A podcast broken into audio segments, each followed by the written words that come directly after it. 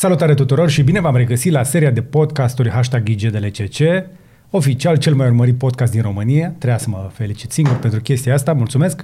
Uh, și invitatul de astăzi este, mai, invitatul mai deștept decât mine, este de fapt o invitată și este și ziua ei. Mulți ani trăiască, mulți ani trăiască, la mulți ani! Mulți ani trăiască, mulți ani trăiască, la mulți ani! Cine să trăiască, cine să trăiască, la mulți ani! Lorena să trăiască, Lorena să trăiască, la mulți ani! Mulțumesc! M-am îmbuiat! Mulțumim! Mulțumim, mulțumim, mulțumim! Mulțumesc! Acesta a fost corul cavalerilor. Și acum? M-am îmmuiat un Dom, pic. dom, să lăsăm, dom, dom, să lăsăm, am în Vă punem în cont. Vă las?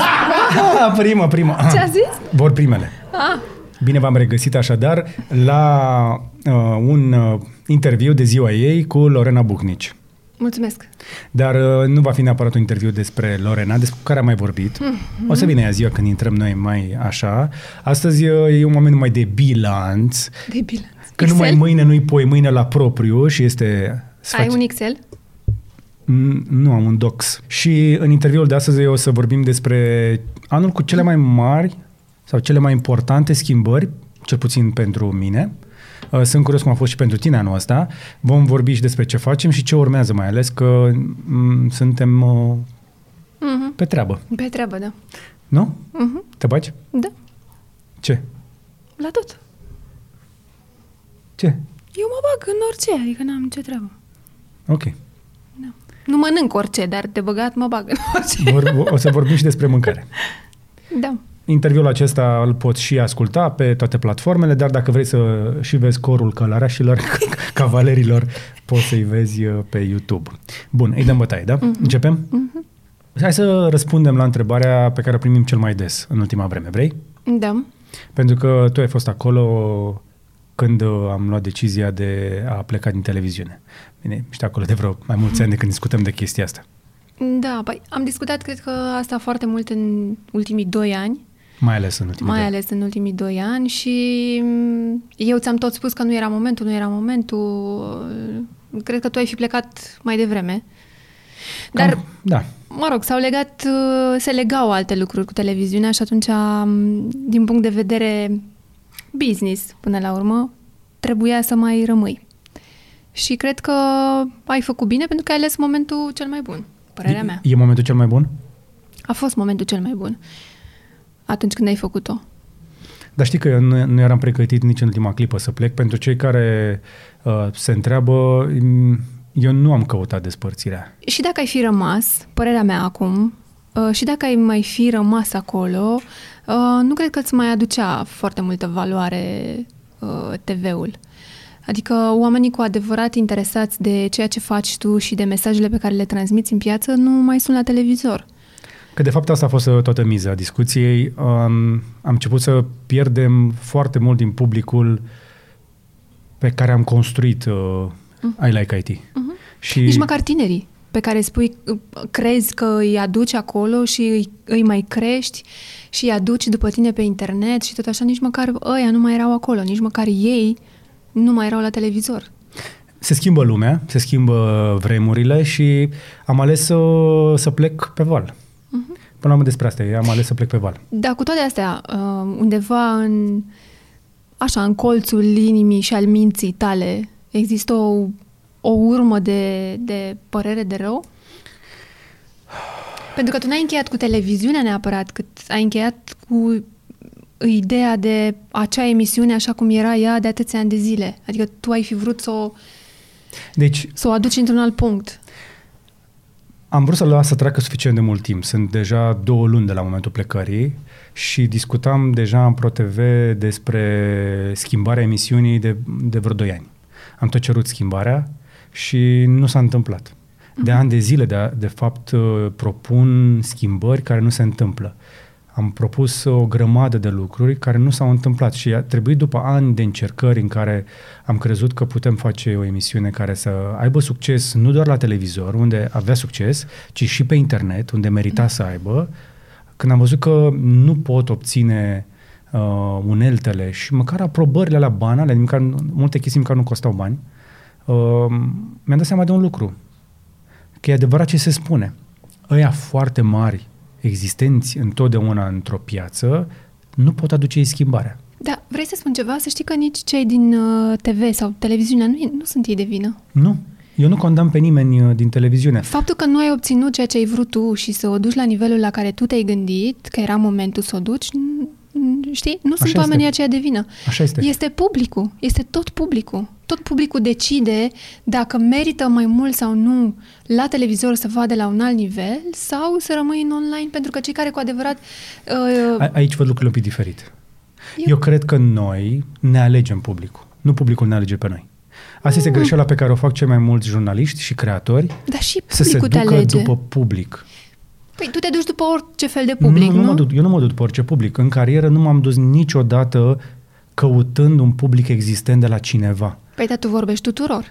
Nu vorbesc tuturor. Vorbesc celor care vor să asculte. Dar dacă nu vor să mă asculte, nu mă interesează.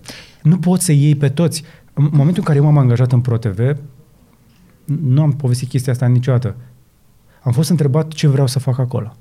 Și mi se pare o întrebare foarte relevantă și astăzi pentru oricine care vine la un interviu de angajare. Și, am, uh, și m-a întrebat cineva uh, la care am ținut foarte mult pe parcursul anilor, ce vrei să, fii, ce vrei să faci? Vrei să fii Tănase? Cătălin Radu Tănase, care era și este în continuare un corespondent special foarte bun. Și am zis, nu, nu vreau să fiu Tănase, vreau să fiu altceva.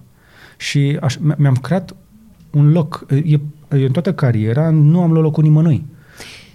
Când spun că te am duci chestii diferite. Când spun că vorbești tuturor, tu vorbești tuturor și fiecare este uh, liber să aleagă dacă te ascultă sau nu mai departe, dacă da. merge sau nu mai departe cu tine. Da. Dar tu, în general, tu vorbești tuturor. Depinde de ei dacă vin alături de tine sau se duc în altă parte. Da. De asta am spus că publicul cumva ei da. decid.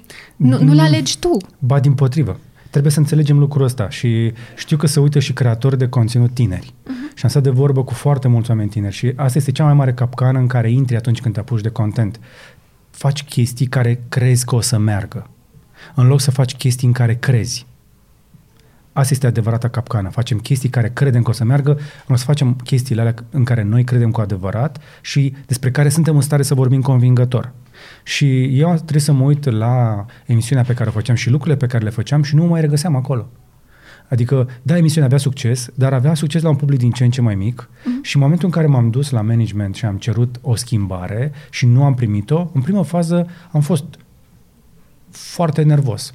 După care am început să înțeleg, bă, asta e puțin, nu este treaba lor să accepte ideile mele.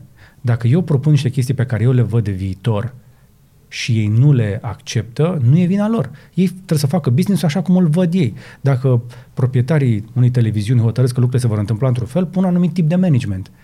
Managementul actual nu știe ce înseamnă digitalizare. Așa e. Tocmai de asta. Tocmai de asta ați ajuns la această ruptură, pentru exact. că ei nu înțeleg această digitalizare, pentru că ei sunt foarte focusați să țină publicul ăla pe care ei îl mai au, da. să-l țină Peticesc cu un activ. sac uh, care se, se găurește tot mai des. Dar știi, nu e vorba de televiziune aici și în niciun caz nu, de... e vorba de, de schimbare în general. De, da, de ProTV. Dar crezi că dacă ai fi făcut-o mai devreme, unde ai fi fost acum? Mult mai departe. Și aici... Ce înseamnă departe? Uh, bă, nu știu, deci de, din momentul în care m-am desprins mental de locul respectiv, unde nu, nu mai petreceam foarte mult timp, știi și tu, mânca o zi jumate pe săptămână, uh-huh. cel mult. Uh, da, da, încurca un pic. Îmi încurca altceva, nu, nu, nu mă încurca de adevăratele, adică era pur și simplu că o parte din atenția mea, atâta cât pot eu să aloc lucrurilor, era acolo. Da, dar atunci de ce n-ai rămas dacă nu ți încurca foarte tare lucrurile și nici nu ți ocupa foarte mult timp? Că până la urmă era un loc, știi, unii gândesc și unii cred că e un loc uh, căld, cald, foarte este, cald. Dar este. Știi? Eu, ești o vedetă, da. ești, rec- ești recunoscut pe stradă, da. știi? Ai, ai toate lucrurile astea de care până la urmă Asta să te bucuri. recunoscutul pe stradă un pic mai puțin. Ajută. A, în unele a, a ajutat, dar nu, situații. nu se mai întâmplă. Uite-te la oamenii mai tineri din televiziune care au intrat în ultimii doi ani, nu mai sunt opriți pe stradă, întreabă-i. Sunt sigur uh, și colegi uh, din uh, televiziuni care se uită la interviul ăsta probabil uh, și o să-ți confirme. Mm, dup- în ultimii doi ani sunt oamenii de televiziune nu prea mai sunt opriți pe stradă decât de cei mai în vârstă. Adică, om- spre exemplu, în cazul reporterilor tineri, da, care fac știri, cei de 20 de ani, ei nu sunt opriți de alți oameni de 20 de ani pe stradă care se spune te-am văzut la știri. Decât foarte rar. Asta este Da. problema.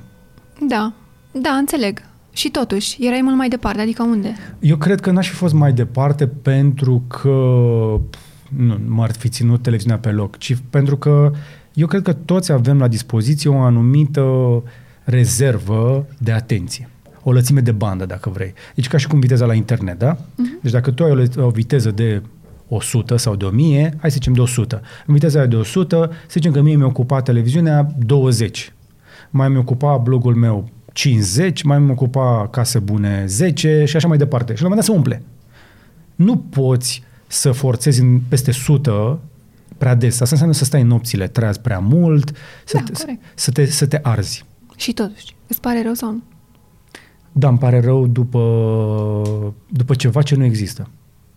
Televiziunea în care, din care eu am plecat este o umbră a televiziunii pentru care am venit în București. Că am venit în București pentru ProTV. Da, tu poți să faci televiziune în continuare. Aș putea, da, avem, am oferte.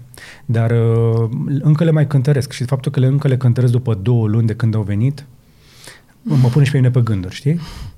Păi, atunci mai e sau nu televiziunea importantă? Am primit oferte și din radio, apropo, mi s-a părut foarte mișto. Asta e și mai tare. Nu te n-am știut. Uh, eu cred că dacă scoți TV din numele ProTV, este mult mai clar ce e acolo. E pro. Da? E de la pro. Și asta m-a, adu- m-a dus pe mine acolo, că acolo erau profesioniști și era un fel de a face lucrurile. Acel fel de a face lucrurile nu te limita la televiziune. Nu mai e. Și în momentul în care cauți să fie profesioniști, să fie aia care fac lucrurile într-un fel, și dar o fac doar într-un singur loc, te cheamă la o oră fixă, serios acum, nu știu câți dintre cei care ne urmăresc au văzut jurnalul de seară de la ora 19. Prea puțin. Da, exact. înțeleg. Și e păcat pentru că în continuare avem nevoie să aflăm de undeva ce se întâmplă, să știm care e pulsul societății, ce se întâmplă cu lumea. Și felul în care ne documentăm, aflăm, comunicăm între noi ca o comunitate lărgită, ca societate, ca popor, este foarte fragmentat, e fărămițat. Avem nevoie în continuare de locurile alea în care avem încredere, în- în jurul cărora ne strângem. Pentru că Pro TV a fost pe parcursul timpului o chestie, de- o- un loc de încredere. Da? În care, la care avea profesioniști, dar trăgeau profesioniști. Indiferent cine ar fi plecat de acolo, întotdeauna rămânea suficientă valoare. Chestia asta în ultimii ani s-a erodat. Iar lumea s-a schimbat, oamenii muncesc mult mai mult și atunci când nu muncesc, nu mai sunt dispuși să stea pe canapea. Și am întrebat în ultimii doi ani constant oamenii cu care mă întâlneam, în, mai ales în evenimente, câți dintre ei m-au văzut uh, în ultima săptămână sau în ultima lună pe TV, foarte puțini erau deja. Și mă gândeam, bă, da, Și ce vârste aveau? de, to- de toate vârstele. Cu cât mă duceam spre peste 45, se mulțeau. A, asta e, vezi. Da, am elucidat, cred că, misterul. Da. Deci eu n- n-am plecat cu scandal și în continuare am, uh, am afecțiune, am prietenie, am, cum să zic, m-am despărțit cu, cu emoție de uh, niște oameni care m-au mentorat și în care cred foarte mult. Nu mai cred în uh, televiziune în forma în care este acum și am fost total dezamăgit de managementul actual, atât. De managementul de la nivel înalt. Pentru că nu are viziune, efectiv, nu, sau cel puțin nu are mandat să facă mai mult, uh-huh. nu-și dorește altceva. Și uh, sunt, uh, cum să zic, și, și ProTV a ajuns să fie tratat ca o sucursală a unei multinaționale, știi? Vin niște șefi din afară care Nu exec- cunosc piața, nu execută înțeleg. un plan, dar nu, nu, nu că nu cunosc piața, nu vor să o E un cunoască. business acolo pentru ei. Este pur business. Uh-huh. Avem o grămadă de străini care gestionează televiziunea asta și care nu știu ce înseamnă să fii român. Nu știu ce probleme reale au românii, ci doar urmăresc niște statistici, aruncă efectiv, uh, ei stau cu undița pe mal și aruncă în, în, în baltă cu, hai să dăm cu, la muscă, hai să dăm la mămăligă, hai să dăm la ce mușcă piața. Și aruncă cu produse care n-au succes și alea care merg le uzează. Adică, uite, spre exemplu, să ajungi să ai las fierbinți în fiecare seară, iarăși. Anyway, aș vrea să scurtez discuția asta despre televiziune, Yes. da, care mai fi și alte lucruri. Însă, chestia asta, plecarea în televiziune, uh, mi-a, mi-a eliberat, uh, mi-a dat bolovanul de pe umeri. Asta am simțit. Adică ce? A plecat una și a venit alta? Nu, nu. A, nu. Crezi? Eu cred că da, nu știu. Mă vezi mai stresat ca înainte? Nu, ești mai destresat. Sunt mai, mai relaxat, nu? Nu. Cum sunt? Zi tu, că tu mă știi cel mai bine. Păi ești mai relaxat, ești mult mai relaxat. Știi că eu mă așteptam să fie așa într-o oală de uh, depresie și mă așteptam să ai așa o urmă de o stare din asta Da. Um, melancolico, deprimato, uh, părere de rău cu mm, de toate, dar n-a fost. Și asta, asta înseamnă, de aceea am spus la început, că a, cred că ai luat decizia la momentul potrivit. Și ai luat-o mult mai uh, înțelept, știi? A venit mult mai, s- mult mai sigură decizia asta. Da, da, din nou. Nu a fost o decizie pe care am luat-o eu, pur și simplu am, am făcut o ultimă încercare de a uh, transforma emisiunea și nu mi s-a aprobat. Da, da, uite, și în ți-a momentul ăla am, am, eliberat- plecat, am plecat în păcat. Ți-a eliberat uh, alt uh, spațiu de stocare din uh, capul tău. Știi că Da. da. capul tău e un spațiu de stocare. mi Cu- cu multe sertare mici. Cu multe sertare mici. Și cred că ți-a eliberat un sertăraș în care s-a pus altceva. Da. Mm, Ce, adică ce s-a pus? Păi, deocamdată până să umplu sertarele alea, că Hai am că mie destul- îmi place că eu îți iau ție, știi? E invers acum treaba. Da, care, nu? da, da, da, da, da, e ok dacă mă primești la tine aici să fac asta. Serios? Deci da, ce merge? Dar merge așa? Îți place? Merge? E bine, da, bine așa? da, da. Radu aprobă. Radu, apropo. Deci, serterașul uh, eliberat cu ce s-a umplut? Mă, deocamdată nu l-am umplut. Deocamdată am zis... Uh, Ai un serteraș gol? Da. Uh, Da, da, da. ciudat.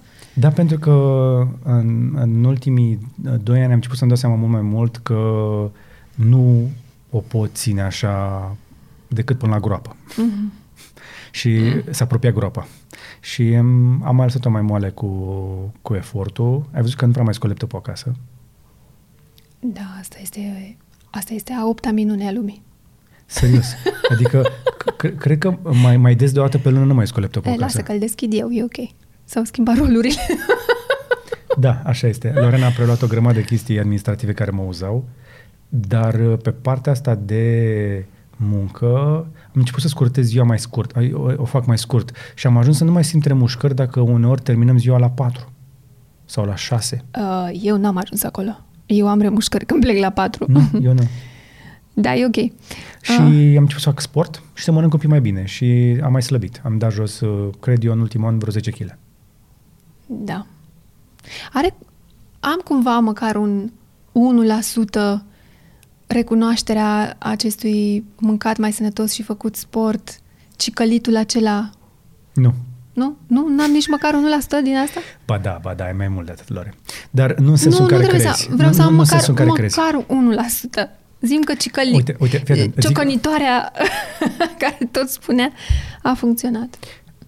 Trebuie să înțelegi un lucru. Mm. Că nu ești foarte importantă, ești cea mai importantă. E, Și Să că zici meritul și tu tău azi. este real. Uite, îți spun Da. cu martori.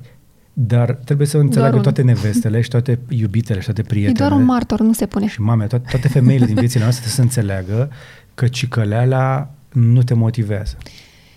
Și eu apreciez întotdeauna un sfat bun. Dar n-a fost Prefer... cic- a, Te rog. Scuze, n- cicăleală în ghilimele. Nu, a fost și un pic de a cicăleală. fost și un pic de cic- A fost uh, cu picătură așa. Picătură azi, picătură mâine. Picătură, picătură, picătură. Uite, încerc să-ți explic Așa. și ție și altor femei care poate se uită. Oricât de mult încerci să ajuți un băiat, bărbat, Băiețel, băiețel, până la urmă el trebuie să-și ia decizia el. așa este. Deci poți să îl ajuți să o evalueze, dar decizia trebuie să o ia singur. Da, Eu nu te-am pus să iei o decizie. Nu. Eu doar ți-am uh, adus aminte.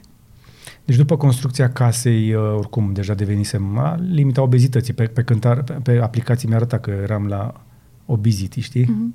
Dar cum, da, uh, cum, cum ai ajuns să... din- din- Pentru că tu ai început și dintr-o dată, Da. știi? Nu a fost o... uh, N-ai avut un început lent. Ai început dintr-o dată, Da.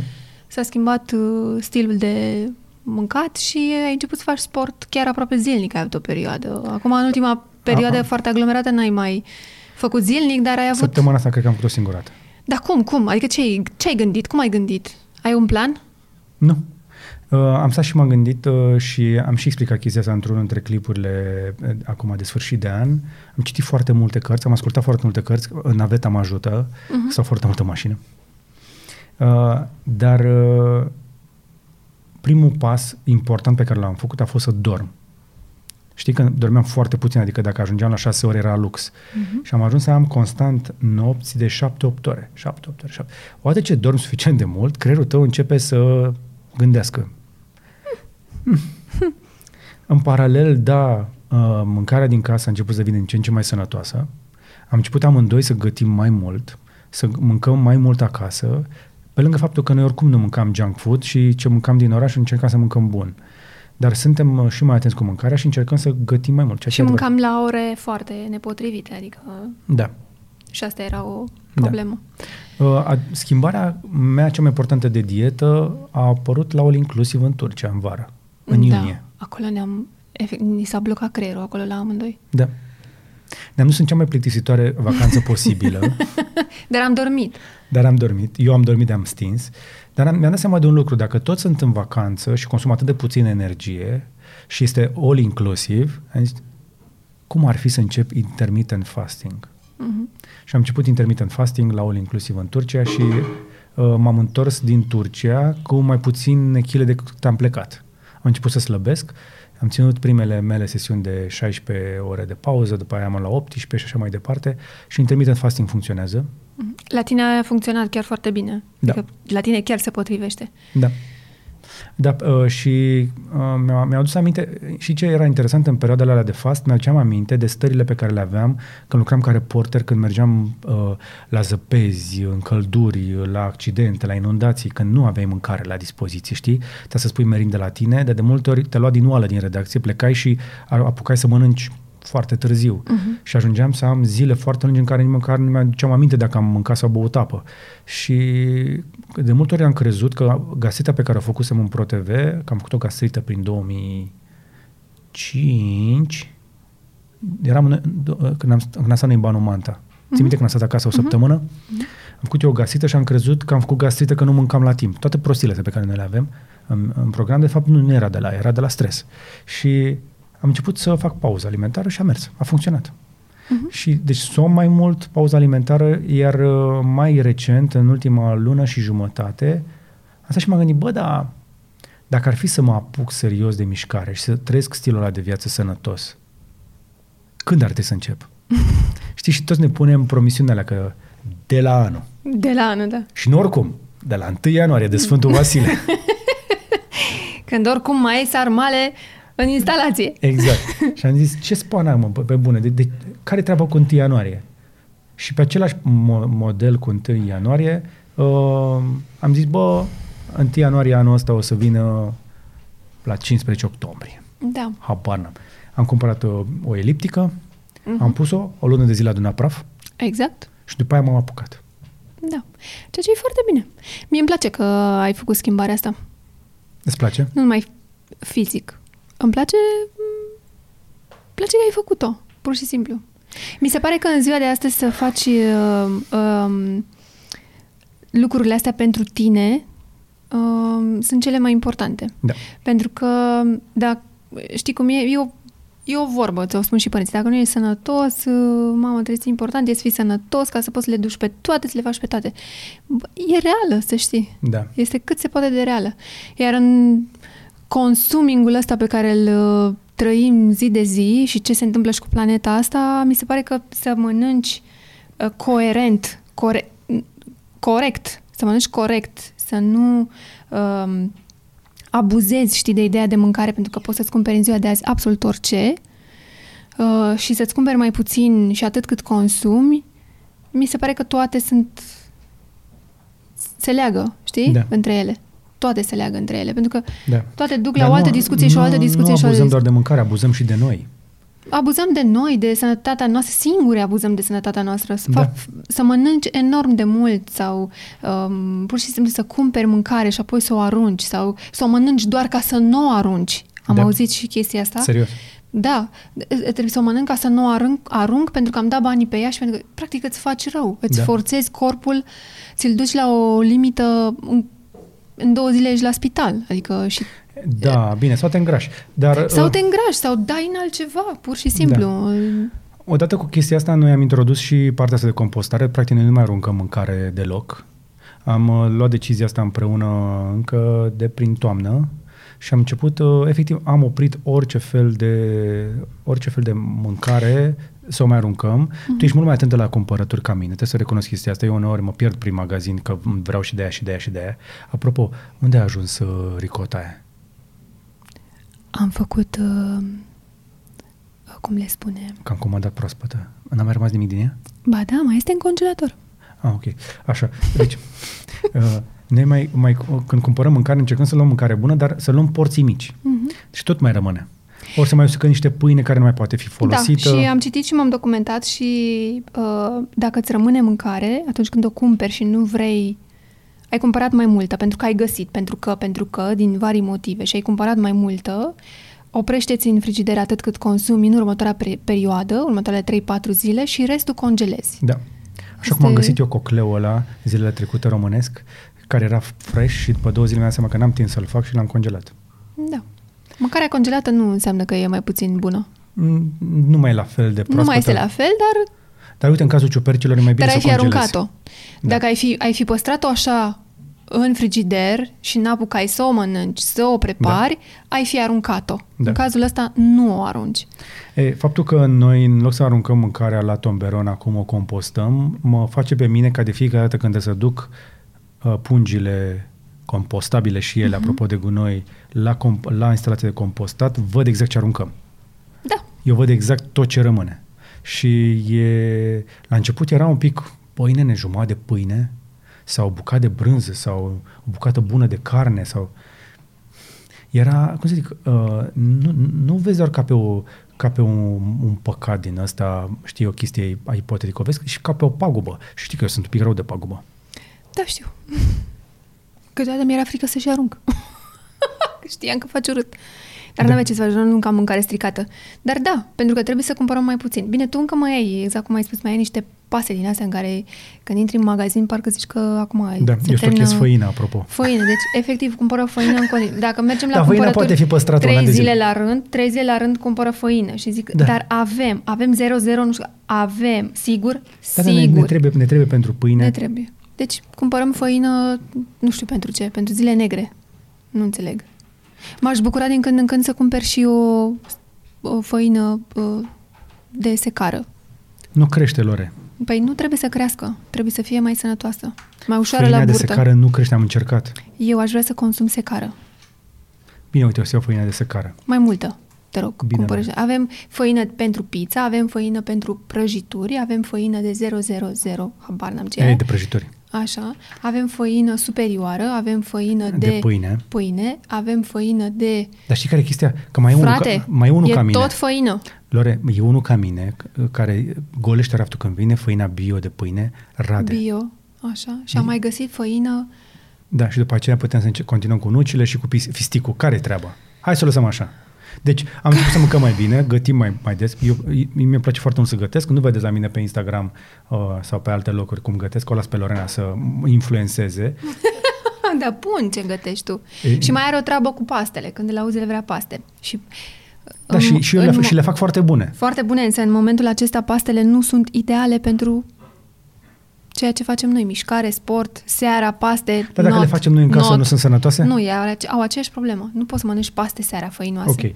Uite, despre asta am, am tot citit, am mai, am mai explicat și am zis și în uh, chestia, am făcut un episod cu toate cărțile pe care le-am citit anul ăsta și le-am ascultat și diabetologul, uh, am, ascultat un, am avut un diabetolog și aici intervievat în podcast, deci am început să fiu mai atent cu mâncarea, uh-huh. doar mai mult și așa mai departe și dat la o parte fosta carieră, să zicem, de acum, am ajuns un tip mai sănătos.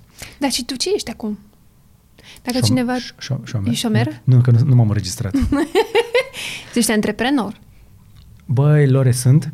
Da, în momentul ăsta da. Acum poți să spui că ai o singură Am? denumire, dacă vrei. Nu știu. Ce sunt eu? Ce suntem noi? Pentru că, uite, tu ai reușit să te desprinzi înaintea mea. Adică la tine am lucrat un an de zile, dar a, a funcționat, da? Ai lăsat uh, cariera de- la stat și ai venit în... Uh, A fost foarte greu. da, tu plecai de la un loc și mai cald. Da, exact. La mine a fost foarte greu, recunosc. Adică eu, eu am avut impresia, eu prima lună, tu ai reacționat foarte bine, eu prima lună am fost în depresie. Da. Pentru că eu am, am crezut că nu o să știu niciodată ce să fac altceva. Dar să știi că și eu am fost un pic uh, deprimat, dar uh, am trecut foarte Bine, voi ați plecat la pachet și v-ați consolat unul pe altul și tu și Marian, știi? A fost, Da. a fost un package foarte bun, dar eu am plecat singură. Noi, noi am plecat, uh, noi am plecat uh, făc, făcând un fel de petrecere, așa, știi? Ne- Noi, noi, noi de supărare am Voi plecat în ați China. Da, exact. Uh, Voi acolo, voi acolo v-ați dres. Să știi că plecarea aia va, va pica mănușă la o, Da. o chestie de genul ăsta. Da. E, una este să am rămâi mâncat acasă. bine, am da. băut whisky-uri scumpe. Asta e, vezi? Una este să rămâi acasă, să pleci de acolo și a doua zi să te trezești acasă și să stai o săptămână acasă. Și una este să te trezești în altă țară și să consumi un whisky foarte bun, iată. Deci, e o diferență. Dar, mă rog, pentru mine a fost acum... În, la 1 martie 2020 se fac 5 ani. What? Uh-huh. Ok, deci de aici înainte suntem uh, pe cont propriu și cred că e normal să se întâmple așa dacă vrem să evoluăm, pentru că până la urmă nu suntem jurnaliști de televiziune sau comunicatori de minister, de Așa. suntem comunicatori și jurnaliști. Și jurnalistul ăsta a învățat și un pic de antreprenoriat împotriva voinței lui, apoi a delegat cât a putut de mult, iar în ultimul an am delegat foarte mult altor oameni. Uh, Marian m-a ajutat foarte mult cu emisiunea, mai ales în ultimul an, pentru că mai ales în perioada cu casa și după eram extenuat. Uh, și la blog, mă, pe partea de blog, Radu deja este mâna mea dreaptă de, de suficient de mult timp. Cavaleria tu ai preluat-o în management. Deci am învățat să dau și, și altora. Și asta mi se pare iarăși important, să, să dăm altcuiva atunci când simțim că nu ducem noi, nu noi putem duce ca lumea chestia aia. Și făcând pasul ăsta ușor în spate sau ușor în lateral, uh, nu doar că dai o, șa- am, am dat o șansă al cuiva, am dat posibilitatea cuiva să crească și mi-am dat, seama, mi-am dat posibilitatea mie să continui și eu o creștere, dar în alte locuri. Da. Și să vezi ce vrei să faci. Da. Pentru că așa îți dai seama ce vrei să faci și tu. Ce vreau eu să fac în perioada următoare, încă nu știu foarte bine, încă încerc să aflu ce-mi doresc cel mai mult. Încerc să îmi găsesc plăceri. Și anul ăsta uh, mi-a plăcut foarte tare cum ai reacționat când am zis că mergem pe munte. Nu, eu ți-am spus că mergem pe munte, nu tu. Hai că zic, am mai...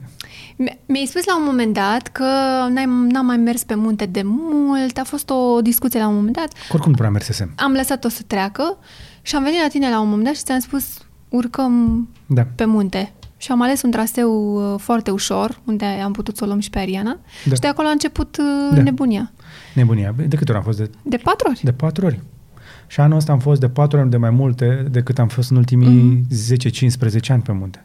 Băi, de acum este incredibil. Și a fost o- iarăși o experiență foarte tare și chiar discutam uh, a- zilele astea cu un, un amic care și el uh, a ieșit într-o companie mare, a f- luat o perioadă de pauză și nu se regăsește. Și am zis, bă, dar încearcă o chestie, du-te pe munte, du-te în natură, ieși undeva. Eu cred că dacă ești într-un moment ăsta de cumpănă și nu, uh, simți în interiorul tău că e un moment să iei o decizie, nu ai cum să iei o decizie când ești bruiat de toată lumea și de toate problemele de jur împrejur. Radu, du-te pe munte.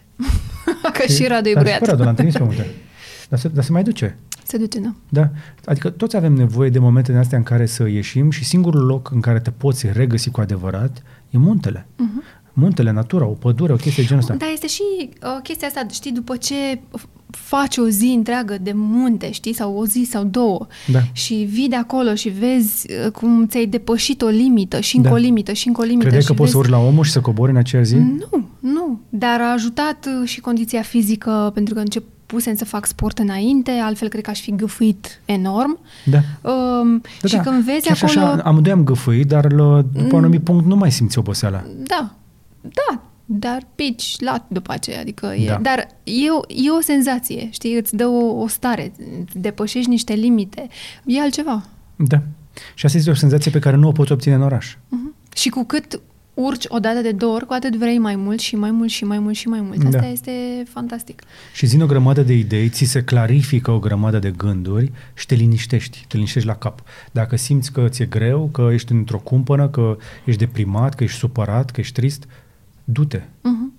Du-te, că de, e și o vorbă, că uh, m-am, du- m-am, du- m-am, bine să mă duc pe câmpii. Du-te! Du-te. Du-te că dup- după prima ești, te doare tot corpul. Păi da, dar durerea aia fizică îți îl liniștește capul. Eu mi-aduc aminte de uh, Cum a fost la peșteră febra după? de a doua zi, adică simțeam, nici, puteam, nici nu mă puteam așeza în fund. Da, da, nu, că poți să stai și pe burtă. Păi și pe acolo doare. Eu n-am burtă, tu ai. Lorena a făcut și mai mult sport ca mine. Lorena s-a apucat de pilates. Cum e, Lore, să faci pilates? Nu sună foarte... Uh, Nu e pilaf, e pilates, da. da, da, nu, poate că nu... Sună așa ca o fiță. Da, sună o fiță, o- un trend, o ceva, Da, dar pilatesul eu- ăsta nu e chiar așa. Uh, Toată lumea are impresia că pilatesul este foarte ușor. Din potrivă, te asigur că pilatesul este extrem de greu pentru că ține de mobilitate. Și... Deci eu văd niște chestii la tine pe Insta de, de mă sperii câteodată. De... Uh, Și n- n- mișcările par banale, așa par de balerină. Da. Bă, dar mușchii Păi e o păi care se combinație. întind, Mhm, mhm. E o combinație, știi? Se spune că pilatesul are uh, e un mix de uh, mișcări de balet cu repetiții multe, știi? Mhm. Și atunci tu, lu- tu practic lucrezi mușchiul pe lungime și atunci el se formează total diferit. Și îți vezi așa cum corpul tău ia o altă formă, capul tău, în primul rând că se tonifică incredibil și adică, repede. Adică cum te simți acum față de acum un an? Uh, mă simt, față de acum un an aveam 52 de kg. Nu eram vreo grasă, adică eu nu eram grasă.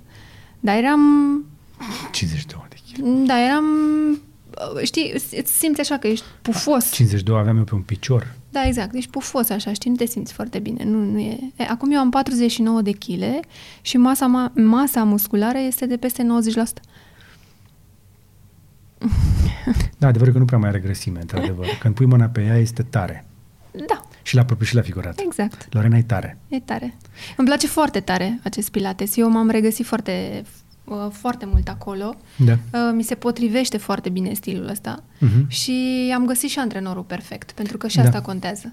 De fiecare dată îmi povestește de Ionela. După fiecare pilates vine și spune, băi, ce mi-a făcut Ionela astăzi? Băi, ce mi-a făcut, m-a, m-a rupt Ionela astăzi. Um, știi cum e la Pilates? Trebuie să ai foarte multă perseverență acolo, pentru că um, ai tendința să renunți. Mhm. Pentru că vezi că nu te poți mișca, știi? Da. Uh, mișcările alea pe care ți le dă să le faci, nu poți să stai, n-ai echilibru Da. foarte bun și îți vine să renunți și zici, ce e asta? Mai bine mă duc să alerg, Da. mai bine mă duc la o sală de forță, ridic Exact. trei gantere, uh, alerg un pic pe bandă și s-a terminat. Nu, nu are nicio legătură. Este mult mai eficient, îți garantez. Nu zic că celelalte nu sunt bune, dar pe alea ajungi să le faci mult mai târziu. Pilatesul ăsta, cum îți spuneam, are niște mișcări de balet pe care le repeți. Când zici balet, îi pierdem pe băieți. Zim, zim ceva mai greu. Mm, Nu e tot acolo. Să știi că e o combinație și puțin cu yoga, pentru că uh, trebuie să Aoleu. stai în, în anumite... Radu, Radu, tu poți să faci yoga? Sau pilates, te vezi făcând? Tu gândește-te, deci fii atent, tu gândește-te că Deci tu... băi, lu- băieții, se, uit- băi, băi, nu, băieții nu e așa. aud chestia acolo asta unde și... merg eu, acolo unde merg eu, Da? uh, Ionela are uh, clienți bărbați, Ok, care nu sunt foarte mobili și nu sunt foarte tineri. da. Pentru că acest pilates um, uh, cum să te ajută și să te Știi? E un, e, un, e un lucru și cu corpul tău, pentru că tu lucrezi foarte mult cu corpul tău pe un aparat care este... Adică ce ți repară? Îți repară mobilitatea, coloana vertebrală, în, mm-hmm. în, în primul rând. Scap de dureri de spate? Scap de dureri de spate, Serios? de gât, da. Asta contează. Uh, Și De cocoașa asta de cervicala. Facebook? Da, cervicala asta de, și spatele ăsta de laptopuri. Știi? E spate de laptopuri, toți le avem. A, da, da și Uh, uite, și am început să-l exact, fac. exact. Dar mai nou mă îndrept așa. Uh, îți lucrează, e o stabilitate foarte bună. Da. Uh, exact cum îți spuneam, îți lucrează mușchii, te tonifici mult mai rapid. E altceva. Odată ce mai avansezi un pic în vârstă, îți dai seama că trebuie să-ți mai ai grijă un pic de corp. Când s- întregi de 30, 35, te apropii de 40, începi să te gândești mai serios că vrei să trăiești cu corpul ăsta mai mult timp. Și să faci chestia asta, dacă cu cât începi mai devreme, cu atât vei avea o bătrânețe mai mobilă, mai pe picioare. De fapt, pe mine asta a ajuns să mă intereseze, că nu vreau să fiu povara nimănui și nu vreau să, să fiu hrănit cu lingura. Îți lungește efectiv, sportul în general îți lungește viața. E Dar viața activă mă o interesează. viață activă. De, odată cu uh, Pilates, eu am... Uh, bine, eu cu ea lucrez un pic altfel, pentru că ea a văzut că eu duc destul de bine și atunci noi lucrăm și ceva cardio combinat cu aparatul respectiv, Mhm. lucrăm puțin și pe forță. Și ce vreau eu să fac odată? Ar- Mi-ar plăcea, o- cum face Ionela, să alerg pe munte, cum face ea. Am văzut că Ea face niște aleargă, trasee da, geniale. ea aleargă efectiv pe munte. De când deci traseele începe... pe care noi facem hike, ea aleargă. Ea aleargă pe traseele alea, arată incredibil, este un om sportiv, efectiv, eu, de performanță. Uh, o să punem uh, con, uh, contul de Insta în descriere ca să o vedeți. Chiar merită să vă uitați doar la poze. E măcar. superbă, Dacă efectiv, aveți nevoie de da. motivație, acum pe final de an, ca de la 1 ianuarie, Da. să vă apucați de sport, uitați-vă la Ionela. Și este un om foarte bun. Este un, an- e, de asta spuneam că și relația cu antrenorul este foarte importantă pentru că el ajunge să-ți cunoască niște limite până unde te poate duce, Mhm. uh-huh. cum să-ți depășească limitele alea, să te ajute să știi că poți mai mult, că uh-huh. știi, mulți renunță, Da. Uh, se duc la sală, văd că nu mai pot, gata, au plecat acasă. Nu, e omul ăla acolo care vine și îți spune acum, hai, încă 10 sau Da. hai că te ajut eu, te mai ajută la ultimele 5. E foarte important. Da. Relația asta este foarte importantă și ea este un om minunat. Ce voiam să spun este că odată cu pilatesul ăsta um, îți schimbă și um, uh, stilul de uh, mâncat. Știi? Cum să mănânci. Ajungi să mănânci mult mai sănătos, mult mai moderat, să mănânci corect, pentru că trebuie să știi să combini anumite lucruri, mai ales când faci sport intens, cum ajung, am ajuns eu să fac de 3-4 ori pe săptămână, trebuie să știi foarte bine și ce să mănânci. Pentru că nu poți să mănânci chiar orice. Adică nu mănânci, lasă că Da. fac sport și o să fie bine. Și asta se leagă de ce vorbeam noi și de partea asta de ai grijă ce mănânci, dar ai grijă cât mănânci. Mhm. Uh-huh. De, devine o chestie în care nu abuzezi nici de natură, dar nici de corpul tău. Toate Da, lucrurile astea da. ajung să se lege. Eu prima lună am mâncat prost.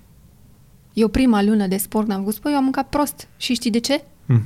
De fapt, nu mâncam, pentru că aveam impresia că nu trebuie să mănânc mult, din potrivă, sau ce mâncam nu asociam corect. Mm. Și apoi tot ea m-a învățat să mi le asociez și Da. mi-a spus că trebuie să mănânc.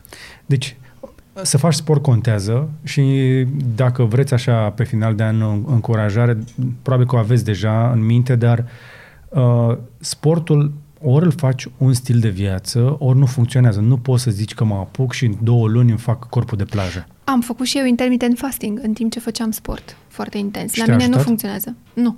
Nu, pentru că la tine nu, tu n-ai ce să mai... Nu, pentru că ce, eu- nu mai ai apă pe care, prea multă pe care să o scoți, nu prea... Aș slăbi foarte tare. Da, nu... Pot să nu, țin... nu e pentru toată lumea. Nu e pentru toată lumea. Pot să țin acest intermittent fasting doar dacă călătoresc, mă ajută foarte tare. Da. Pentru că nu fac sport, călătoresc Da. sau dacă te duci pe alt fus orar și atunci te ajută, doar atunci Da. îl pot aplica. Dar dacă aș face și intermittent fasting și sport și ce mănânc eu, aș slăbi și mai tare. Și pe mine nu mă ajută. Asta este partea așa mai de lifestyle, dacă vreți, dacă vreți să Și înțelegeți... no sugar, hashtag. Eu sunt cu Ah, no, nu. no sugar. Noi, s- zahărul, nu prea. Da. Uh, dar am aflat tot aici uh, la podcasturi de la diabetolog că poți considera și făina din orice, poți Are calcula zahăr. în zahăr. Da. Așa. Că- De asta spun, deci, în- făină în- de secare, da? Ok. Hai să depășim partea de dietă și de sport și de Știi astea. ce vreau să-ți mai spun? Ia spune. Stai să-ți mai spun. Acum ai invitat acum. Știi că mi-ar plăcea să pot să fiu vegană? Ți-ar plăcea? Da, foarte tare mi-ar, plă- mi-ar plăcea să pot să fiu vegană, dar nu pot. Nu poți. De ce nu poți? Nu pot, uh, m, pentru că nu am încercat. Deliric poate. Tu de ce nu poți? Foarte tare că poate. Uh, pot, dar o anumită perioadă. După aceea, uh, organismul mă reîntoarce la carne. Da, nu știu, suntem omnivori. Putem trăi într-adevăr și cu vegetarian, Oricum mănânc foarte puțină carne. Foarte puțină carne mănânc, dar o mănânc. Dar eu cred că e ok dacă mâncăm un pic de carne. Adică tot ce am reușit noi să facem foarte bine anul ăsta, zic că a fost să mai reducem din carnea roșie, uh-huh. din vită, că vita Da. practic uh, nu e de vină, dar uh, E bună, dar nu e bună. uh, pentru că poluăm. Exact. Și noi am încercat să devenim mai sustenabili și prin felul în care mâncăm. Adică trebuie să, trebuie să votăm de adevăratele cu portofelul. Partea asta de sustenabilitate e- este ca și sportul tot o chestiune de alegere de stil de viață. Noi anul ăsta am mai ales să ne luăm uh, mașină electrică. Da. Bine, a fost o alegere pe care am făcut-o, am dat avansul chiar la sfârșitul anului trecut pe vremea asta, dar uh, mașina aia ar fi, ar fi fost livrată abia în toamna asta, așa că de Paște ne, unul a făcut stânga, altul a făcut dreapta. da. Uh, practic, nu știu dacă știți povestea, dar uh, din Austria am plecat în Germania după Tesla și Lorena a venit cu Ariana acasă. Mhm. Și iarăși asta a venit așa, pac. Unde? Mă duc, vezi că de aici plec în Germania să iau o mașină, nu știu ce. Wow, wow. Da. Dar uh, voiam să știu, îți place cu mașina electrică? Da, foarte tare. Nu aș mai da mașină electrică pe altceva acum. Dar hai să le explicăm celor care se uită că mult, put, adică mulți uh, aud, se gândesc, da, dar e scump, dar sigur e greu Dar cu nu e încărcatul, dar... Știi, dar, dar mașina electrică nu e scumpă. Păi e mai ieftină ca un Mercedes uh, un SUV sau A, nu, e mai ieftin decât un E un dotat. E, exact. Adică cu ce o facem mai acum, scumpă? acum ne vorbim pentru o clientelă care își permite o mașină mai scumpă de 50 de mii. Da, corect. Există mașini electrice și de 20 de mii și există chiar mașini care sau Păi, se, iată. se pot lua cu 10 mii dacă e și pri, uh, cu prima de la stat cu 10 mii. Deci de get up and move, îmi zice, dar nu pot. Dar, de, uite, uh, ca să clarificăm chestia asta, că lu- unii cred că mașina electrică nu e pentru oricine. Ba da, acum avem mașini electrice de la 10 mii Asta, asta Până spuneam, la 100 că și de sunt, mii. Sunt variante de toate buzunarele. Dar noi am făcut și drumuri la Cluj, am făcut drumuri la Brașov, la Constanța, uh, facem navetă toată ziua. Cum e pentru tine cu mașina electrică? Vreau să aud uh, din, din perspectiva pasagerului. Mă simt excelent. Nu, serios. Băi, mă simt foarte bine, am făcut alegerea asta, mi-am asumat-o. Oamenii știu deja și uh, știu că noi comunicăm pe partea asta de sustenabilitate din mai multe puncte de vedere, nu doar mașina electrică aici, dar trebuia să vină și ea cumva la pachet pentru toată... Practic, am construit o casă pentru mașina asta. Exact. Și iată, facem compost pentru mașina asta, adică deci Dar nu e fol- selectăm, facem o grămadă de lucruri.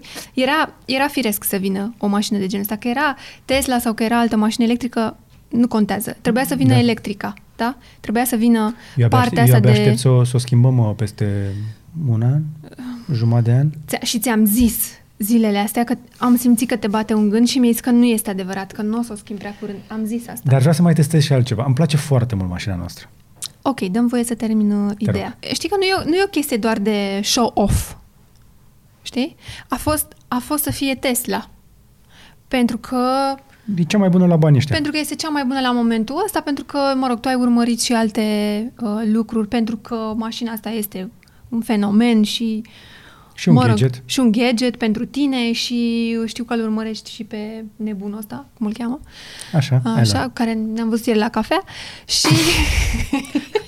Da, da, da, și el. A, așa, da, și el ne dă like-uri pe Twitter, nu de alta. Nu, nu, nu, eu îl taghez și el nu răspunde. Și el nu Așa. răspunde. Și uh, era firesc să fie mașina asta. Eu simt că fac un bine planetei. E adevărat că nu putem scăpa de, de ușor de plastic, de anumite lucruri și așa mai departe, pentru că e foarte greu. Asta e o chestie la o industrie foarte mare, la un nivel foarte înalt. Dar atât cât pot eu să fac Da, și nu, dacă nu pot aștept să să-mi vină fac, de undeva. exact, trebuie să fac. Trebuie să fac. Nu, nu trebuie, fac. Fac. Și, ba da, este și trebuie să fac, trebuie să facem și noi toți nu e chestie ceva. de alegere. Asta nu că este trebuie... o alegere, nu mai este când o zice- alegere. Când zicem că trebuie, înseamnă că o să fac cândva. Planeta asta nu mai așteaptă. Știi? Să, dacă vrei...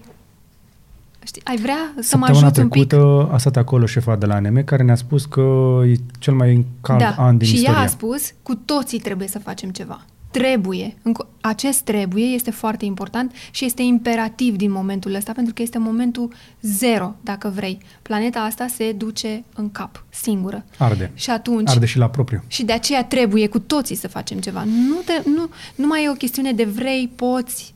Nu. Trebuie De să faci fițe. ceva. Atât cât poți tu să faci. Exact cum am spus, fă compost, uh, uh, reciclează. Nu mai- nu mai arunca mâncare. Uh, nu mai arunca mâncare, cumpără mai puțin. Nu mai asta să curgă apa când despre Uh, Sunt toate chestiile astea pe care oamenii sunt știu- multe. le-au auzit mulți Păi și dintre atunci- ei. Dar în continuare vedem da, mie îmi dimineața... place cu Tesla, da, în continuare, pentru că văd uh, mașini uh, diesel, astăzi unul de dimineață, astăzi când veneam cu Ariana către studio, era unul cu un Mercedes foarte vechi, scotea un fum Dar în fiecare zi vezi de câțiva mama așa. focului. Deci o mașină extrem de veche. Cum a trecut la ITP-ul?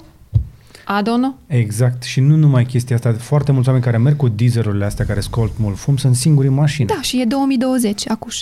Singuri în mașină, într-o mașină care scoate fum pe stradă și nu ți se întâmplă nimic. Societatea nu intervine atunci când semeni de-ai noștri, ne po- adică de 10 ori mai mulți oameni mor din cauza poluării decât în accidente mortale rutiere. Nu știu Mhm. Da, dacă știi. știu, știu, știu, ba da, știu. Anyway, așa, asta, asta este, deci îți place cu Da, mașina. îmi place foarte tare, Da, evident. ok. Mulțumesc. Și, uh, Să știi că am văzut-o... și mi-aprobi o, o, o, o schimbare A, de, de mașină. fapt, tu asta, aici voiai să ajungi. Da, păi zi așa, o vreau, dar pe negru. Pe asta? Nu pe negru, că bate soarele se încinge. Păi și ce? De-aia am luat leaf alb. Nissanul nostru Atunci o leaf e luăm alb albă. ca să se încingă mai puțin. Albă. Albă, da. Ar fi faină albă, nu? Mhm. Da. Și a venit un update acum de putere. Am auzit, Ala să-ți pe cum, bani. poți să-ți cumperi putere, dai nu știu Da, cât dar- și îți dar cumperi nu- nu putere. dau- nu zici, dau 2000. E ca și cum, hai că dau niște bani, dăm te rog și mie un pic din soare. Deci mi-o bucățică așa mică din Nu, nu, soare. nu, nu, nu, e soft, e soft. Anyway, așa. Deci asta este partea, asta, ok. Dar de asta ultima pe care a scos-o de zici că e din 2050. Cybertruck? Asta. Nu, nu ne trebuie. Vai de acum arată. Îți place? Da. Eram sigur. Că e colțuroasă. Exact. Dar, dar știi ce e interesant la mașina aia? Că din punct de vedere tehnologic este genială. Toți cei care au testat-o în tunelul aerodinamic. Aplauze, partea Daniel, De, să pun niște aplauze acolo. a, Vezi? partea Vezi? de aerodinamică depășește toate tracurile existente. Iată. Deci în spatele ei nu se fac turbioane și e, turbulențe. Ai, să și cum dă în geamul ăla, nu se sparge. Ba, se sparge. Aș dau de toți Ba, copacii. s-a, s-a spart la lansare. Aș dau de toți copacii. Nu ne trebuie prea mare lore. Nu, serios. Nu, nu, nu nici măcar modelez nu ne trebuie sau model X. Eu, nimic nu e prea mare. Crede-mă. Te-am blocat. Hai mă, fi serios. Pe bune, mă. Ce trece... Trece tancul. Când intri pe stradă pe acolo, La- prin la- Corbe Angeles, uop, tancul zici că vine. Nu. Dar nu e mare. Nu e mare, mie nu mi se pare mare. Ba da, este. Da, N-ai văzut de aproape. E, e, e încă o Păi dată, să mă duc să o văd de E aproape. aproape încă o dată că- față de a noastră. Nu știu că îți dai seama. Superb. Ok, hai să depășim momentul. Uh, din punct de vedere așadar tehnologic, Mm. ne uităm la viitor și vedem că mașina electrică devine din ce în ce mai accesibilă, Mhm. vine 5G-ul, alea, alea, noi facem video pe internet Tehnologia rupe? Și tehnologia rupe. Da. Da. Cât o să rupă tehnologia asta? Păi uh, eu cred că o să rupă. Mm. Eu aș vrea, pe viitor, dacă se poate, O să rupă bine de tot. o să rupă bine de tot. Deci ai ce să faci, vezi? În următorii 10 ani A, nu o să te doar, plictisești. doar, că, doar că eu ți-am mai zis, că n-am mai avut discuția asta. Eu cred că tehnologia, așa cum o știm noi, se schimbă. Da. Este din ce în ce mai multă, dar... Da, dar cum este? E mai lentă sau este mai um, alertă? Nici, nici. E cum vrei tu. Păi nu e așa. Păi n-ai văzut când ai făcut un review la, la ceasul ăla? La, la watch-ul de la mână, Da. ăsta de la Huawei? Ai văzut că mă, tu l-ai folosit și ți-a plăcut cu, cu gesturi. A fost, totul e cu gesturi, Mhm. uh-huh. da? Uh-huh. Și sunt chestii care ți-au plăcut, chestii care nu ți-au plăcut. Tu știi că uh, se ia mult mai repede acum feedback-ul de la utilizatorii, toate mărcile. Inclusiv ăștia din China, când am fost eu cu Mariana acolo, ne întrebau cum ni se pare cu magazinul de aplicații. Da. Toți vor să facă tehnologia mai ușor de folosit de oricine. Hai să vorbim un pic de business. Ok. Uite, uh, Al meu sau al tău? sunt diferite lore. Uh, nu, mai sparg și eu gheața aici, încerc să fiu Am funny. înțeles. Um, noi am avut șansa anul ăsta să facem niște proiecte din alea care ne plac nouă, cu oameni Mhm. noi, cu tineri, cu mentorat, cu lucruri de felul ăsta, dar am avut ocazia să vorbim mai des, mai, mai îndeaproape și cu agenții și cu unii clienți care nouă ne plac. Mhm.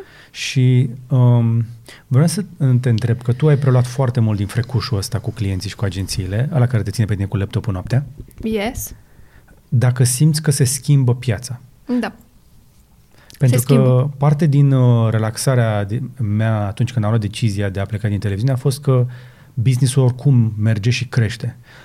Piața se schimbă, agențiile și clienții au început să înțeleagă mai bine, uh, și aici mă refer la noi, că nu știu despre ceilalți, au început să înțeleagă mai bine ceea ce facem. Și au început pe ce lângă... facem sau ce nu facem. Nu, să înțeleagă mai bine ce facem.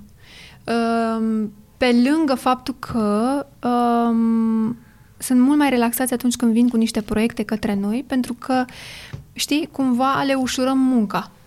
Știi, munca Adică? poate de agenție sau a Ah. uh, creativului din spatele Da. campaniilor, știi? De adevărat că ne umblă vorba că suntem greu de abordat, așa suntem. Da. Suntem greu de E- abordat. E, e vina ta sau e vina mea?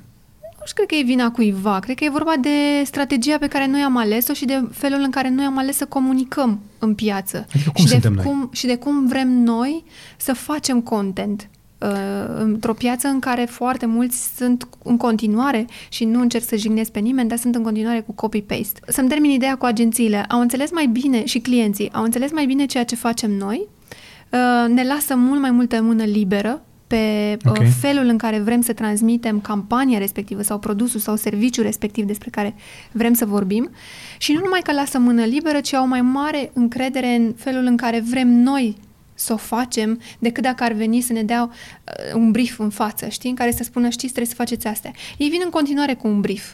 Dar știi, sunt mulți care în ultima, cel puțin în, ultimul jumătate, în ultima jumătate de an au spus, bine, sunt doar niște idei, dacă vreți. Știi? Dacă vreți să vă uitați acolo, doar câteva deci a linii. apărut acest dacă vreți. Da, câteva linii pe care am vrea să le atingeți pentru că așa este campania. Știi? Și asta pentru, asta pentru mine, care filtrez absolut tot ce vine, Așa. știi, și pentru tine, și pentru cavaleria, și case bune și tot, asta este un, un răspuns la faptul uh, că am ales să fim poate puțin mai, cum spui tu, inabordabil, Cât mai de, greu. Cât, cât de des spui nu față foarte de cât des. de... Foarte des Pentru spun că nu. eu cred că, până la urmă, despre asta este vorba. Adică eu m-am detașat un pic de chestia asta. Uh, înainte eu țineam relația cu oamenii, cu clienții, chestia asta, pe mine mă epuiza lucrul ăsta și am delegat foarte mult către tine și Alina uh, și mie mi-a eliberat foarte mult, adică m-a destresat destul de tare, dar vreau să știu cum vezi tu chestia asta ca un profesionist de comunicare în relația cu agențiile? Se schimbă lucrurile? Da, se schimbă lucrurile. Atunci când am lăsat eu, păreau foarte stresante în, în anumite zile. Pentru că se schimbă lucrurile pentru că eu am ales și le-am spus tuturor și în continuare spun pentru cei care sunt noi, le spun că noi nu facem ca toți ceilalți. Ce înseamnă asta? Adică nu vreau să văd aceeași campanie, să o văd executată în același fel, știi? Toată lumea să respecte un brief și executată în același fel pe mai multe platforme, la mai mulți creatori de content. Pentru că nu ne face cu nimic diferiți. Noi suntem un caz fericit care ne permitem să facem ceea ce ne place și să fim plătiți pentru chestia asta. Uh-huh. Și uh, asta mi se pare fascinant, că în 2020 intrăm după un 2019 foarte bun, care vine după un 2018 foarte bun. Adică fiecare an a fost mult mai bun decât cel dinainte. Asta... Și ceea ce demonstrează că și într-o țară ca România uh-huh. se poate face chestia asta. Este greu sau devine... Sau, este mai greu sau este mai ușor față de anii anteriori? Nu, este mult mai greu. De ce este, e mai greu? Este mai greu, dar um, hai să spun, chiar și așa, uh, cum spuneam că au, au înțeles, cu mulți încă mai discutăm și mai suntem încă în, în frecușuri de genul ăsta, aș vrea să văd materialul înainte să fie publicat, eu nu mai accept chestia asta, le explic că materialul acesta, chiar dacă este unul susținut, da? Asta nu înseamnă că editorial eu trebuie să transmit exact cum vor ei și clientul trebuie să se audă de, de 5 ori până în, într-un minut și așa mai departe. Lucrurile astea sunt la sânge negociate, uh, ci ei vin pentru expunere. Pentru că comunitatea da. mea este foarte mare. Eu ajung da. la milioane de oameni și atunci tu vii la mine pentru că tu știi că am această comunitate și am și comunica- comunitatea care te interesează. Deci până la urmă noi practic dar a fost un an foarte bun, Așa? ca să uh, închid ideea. Cu toate astea, pentru că a fost foarte greu și uh, piața a început să înțeleagă mai bine felul în care noi comunicăm, agențiile, clienții au început să înțeleagă mai bine și cu toate astea a fost un an extrem de bun. Deci a fost, un an, a fost un an foarte bun. Foarte bun. Dar de ce zici că a fost mai greu? Ce a fost mai greu? Este mai greu să-i convingi e această uh, tatonare asta, știi, Aha. la început, uh, să-l câștigi pe clientul ăsta, să-l da. aduci aici, să înțeleagă ce faci, da. uh, să nu mai vină, știi, cu clasica comunicare da. a produselor, a, a, a campaniei okay. și să-l scoți din... Uite, vezi ce ziceam? Că până la urmă tu îți alegi publicul și noi ne alegem a, așa clienții. Eu sunt dat, da, dar în momentul ăsta noi nu ne mai alegem. Noi, noi, noi suntem datori publicului nostru să le oferim cu maximă sinceritate da. știi, uh, reacția noastră la produsul, campania okay. respectivă. Adică, cum să tu, tu trebuie să simți campania cum a fost trebuie cu te- să crezi cum în a ea. fost cu telefonul ăsta gratis acum recent, care chiar... Tu poți, tu poți să, să, să, să faci o campanie în care nu crezi? N-ai cum. Adică se vede. Ei, eu am văzut și oameni care fac o campanie în care nu cred. La ce spunem nu, ca produse? Spunem nu la junk food și fast food și o să le spun cola, am sorry, uh, uh, tutun, uh, alcool, uh, chestii de genul ăsta, um, pentru că nu le consumăm, ok. Sau dacă consumăm un whisky bun aș mai consuma. Un whisky bun, da, vezi, aici este, nu vreau, nu vreau să fiu ipocrită, știi? Adică sunt lucruri pe care, da, ok, colegii noștri poate le consumă, ei mai consumă, ei beau cola, whatever. Dar nu e des, despre ei aici, știi? Pentru că nu e cel mai vizibil om dintre toți ești tu. Și tu, dacă nu consumi lucrurile astea, tu nu ai cum să vorbești despre ele. Așa tu nu ai cum să le dai mai departe, știi? Deci asta e cea mai mare problemă, să ne alegem cu atenție lucrurile pe care le recomandăm și spunem nu la chestiile care nu ne reprezintă. Da, și în care nu credem și mm, sp- spun nu, sunt foarte vehement atunci când uh, am în discuție și negociez la sânge de câte ori sau linkuri, linkuri din descriere negociez la sânge, uh, uh, Ok. linkuri către site-uri, uh, numele clientului. Deci, dar nu, nu vreau să te duc în zona asta de uzură, că știu că este muncă grea. M-a Însă, întrebat și m-am enervat. Dar Nu, nu te porni. Pe mine mă interesa doar să știu dacă le dăm încredere celor care vor să facă ceea ce facem noi, că se poate trăi din asta. Da, se poate. Și Dar trebuie să o faci uh, asumat și trebuie să... Full-time job. Full-time job și trebuie să-ți păstrezi. E foarte impos- important să-ți păstrezi linia asta. Ok.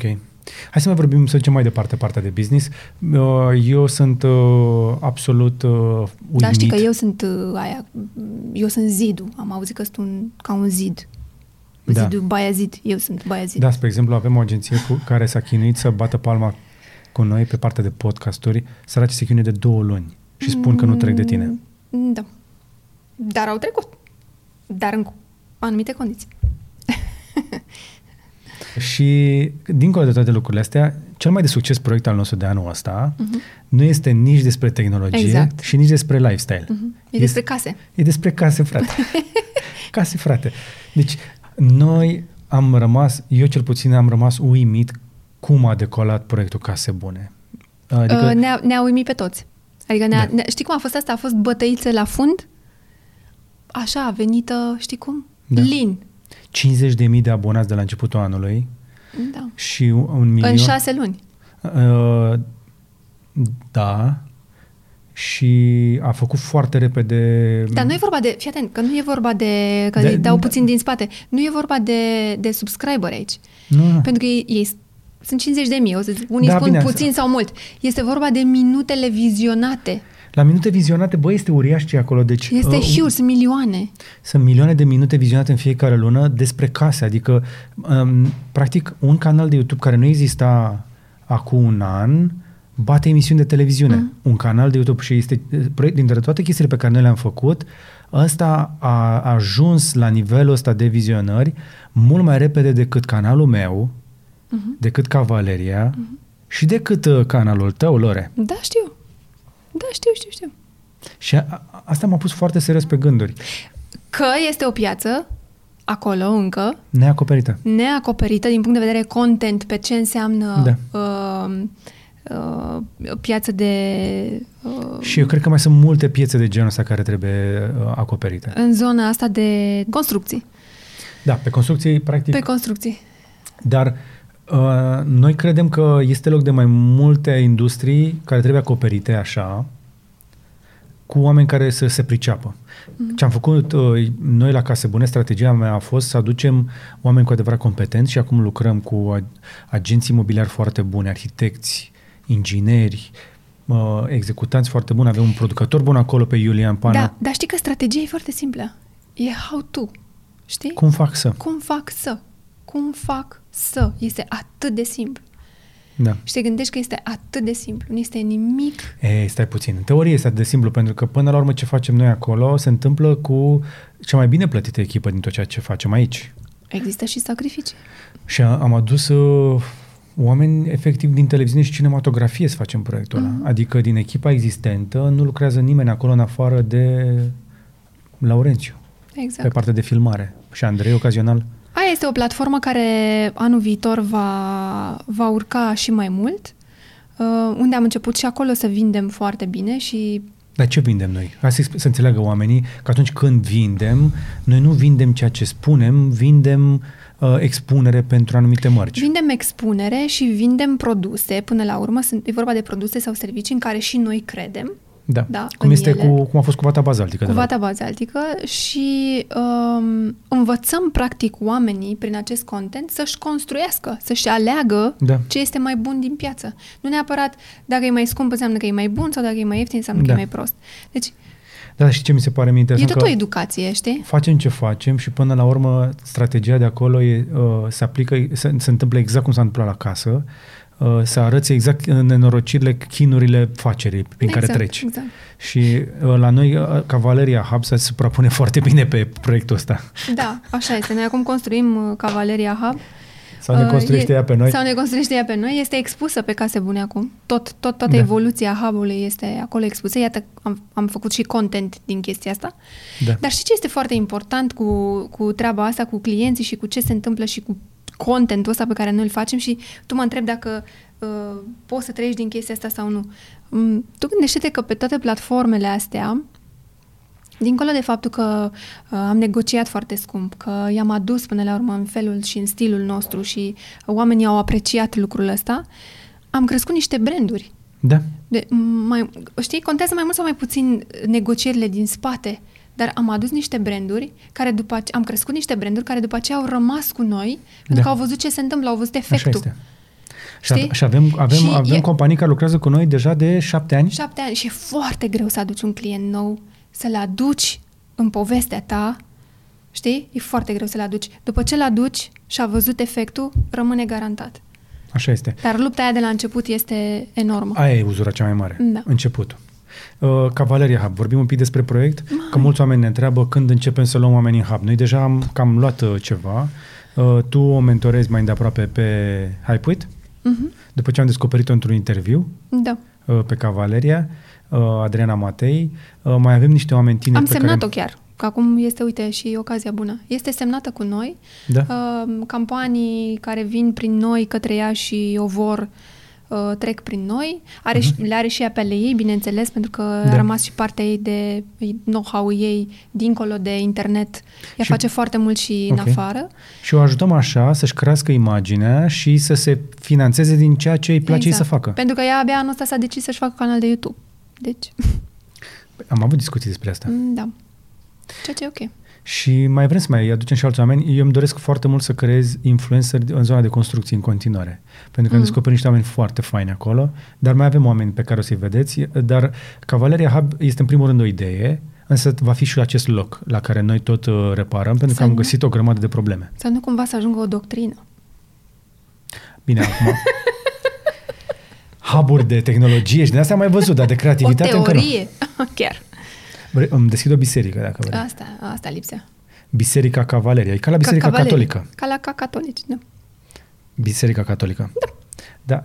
Și, bis- și biserica cavalerie. E același lucru. Exact. Deci, se- și eu cred că dacă îi zici Biserica Cavaleria, va fi o cacofonie acceptată. Da, și când intri dimineața pe ușă te închini. Ca să... Acum te închini oricum când vezi ce molos găsești. Da, da, da. Săracul Iulian. Uh, deci, practic, ne vom muta într-un spațiu nou pe care acum îl amenajăm și care ne stoarce de toate resursele. Mhm. Dar, uh, mai mult ca niciodată, sunt optimist în legătură cu ceea ce urmează, pentru că mi-am dat seama că asta îmi doresc să fac. Urmează o perioadă foarte frumoasă și da, este foarte, cumva se potrivește foarte bine pe ceea ce linia pe care te duci tu. Sunt foarte mulți uh, tineri care vin către tine și vor să le dai un, un hint, știi, să-i, să-i aduci pe o linie ce să facă, cum să facă, vor canal de YouTube, vor aia, vor aia. Nu toți vor tehnologie, cu toate că 90% da. Nu toți putem să facem tehnologie și atunci Mai e uh, tu loc. te îndrepți foarte mult uh, în zona asta și atunci hub-ul ăsta cumva este știi, uh, vine, la, vine într-un moment foarte potrivit. Și nu numai pentru asta, ci și pentru uh, echipa noastră și pentru felul în care vom lucra Da. de aici încolo. Și chiar spuneam zilele astea că vom ridica uh, anul următor uh, totul la un alt nivel. Și eu abia aștept să ridic nivelul ăsta pentru că înseamnă că voi negocia și mai dur. Ce spriește ție chestia da, asta? da, da, da, da, da. Îți cam place? Mi se potrivește, cred. Cred că sunt un comunicator foarte bun. Chiar nu mă... Nu mă laud așa degeaba cu asta. Ești o femeie puternică, Loare. Nu, nu sunt. Nu, nu ești suficient de puternică? Nu, aș vrea să Ești mai... dură? Aș vrea să mai și uh, plâng cu lacrimi de crocodil câteodată. Da, wow, dar femeile mai plâng, Lore? Că mi se par femeile mai puternice și mai dure ca niciodată. Care e treaba cu feminismul ăsta, Lore? Ce faceți cu feminismul ăsta? Nu facem noi, Dar nu cine? suntem doar noi care facem ceva. Uh, s- uh, feminismul sună feminin, dar nu e numai despre femei aici. Ok. Feminism Este. la bărbați? Mm, sunt și ei implicați în feminismul ăsta, știi? Băi, deci ce se întâmplă cu feminismul? Serios acum. Uite, eu, eu, eu admir... Hai să vedem ce înseamnă feminism înainte de toate. Că eu cred că e foarte important să, să aflăm nu ce știu, este feminismul. Bărbații care mă urmăresc pe mine de au la ajuns ce a să plecat fie și unde a ajuns. speriați de femei. Nu e despre asta feminismul. Mie mi se pare că femeile sunt mai... Multe femei sunt mai agresive ca niciodată. Multe femei uită să fie femei și nu mă refer că femeia trebuie să fie tăcută, moale și supusă, mă refer că de multe ori femeile au ajuns să fie mai rele ca bărbații.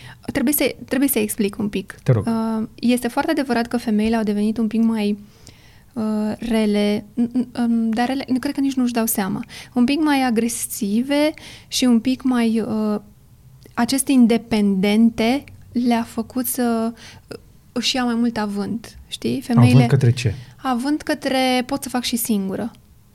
Da, dacă, da, E- Este ok. foarte adevărat. Da, știi, vreau, vreau să explic foarte bine chestia asta, că e un subiect uh, care pe mine mă pasionează în ultima perioadă și o să-ți spun și de ce. Um, Nu mă așteptam să zici altceva.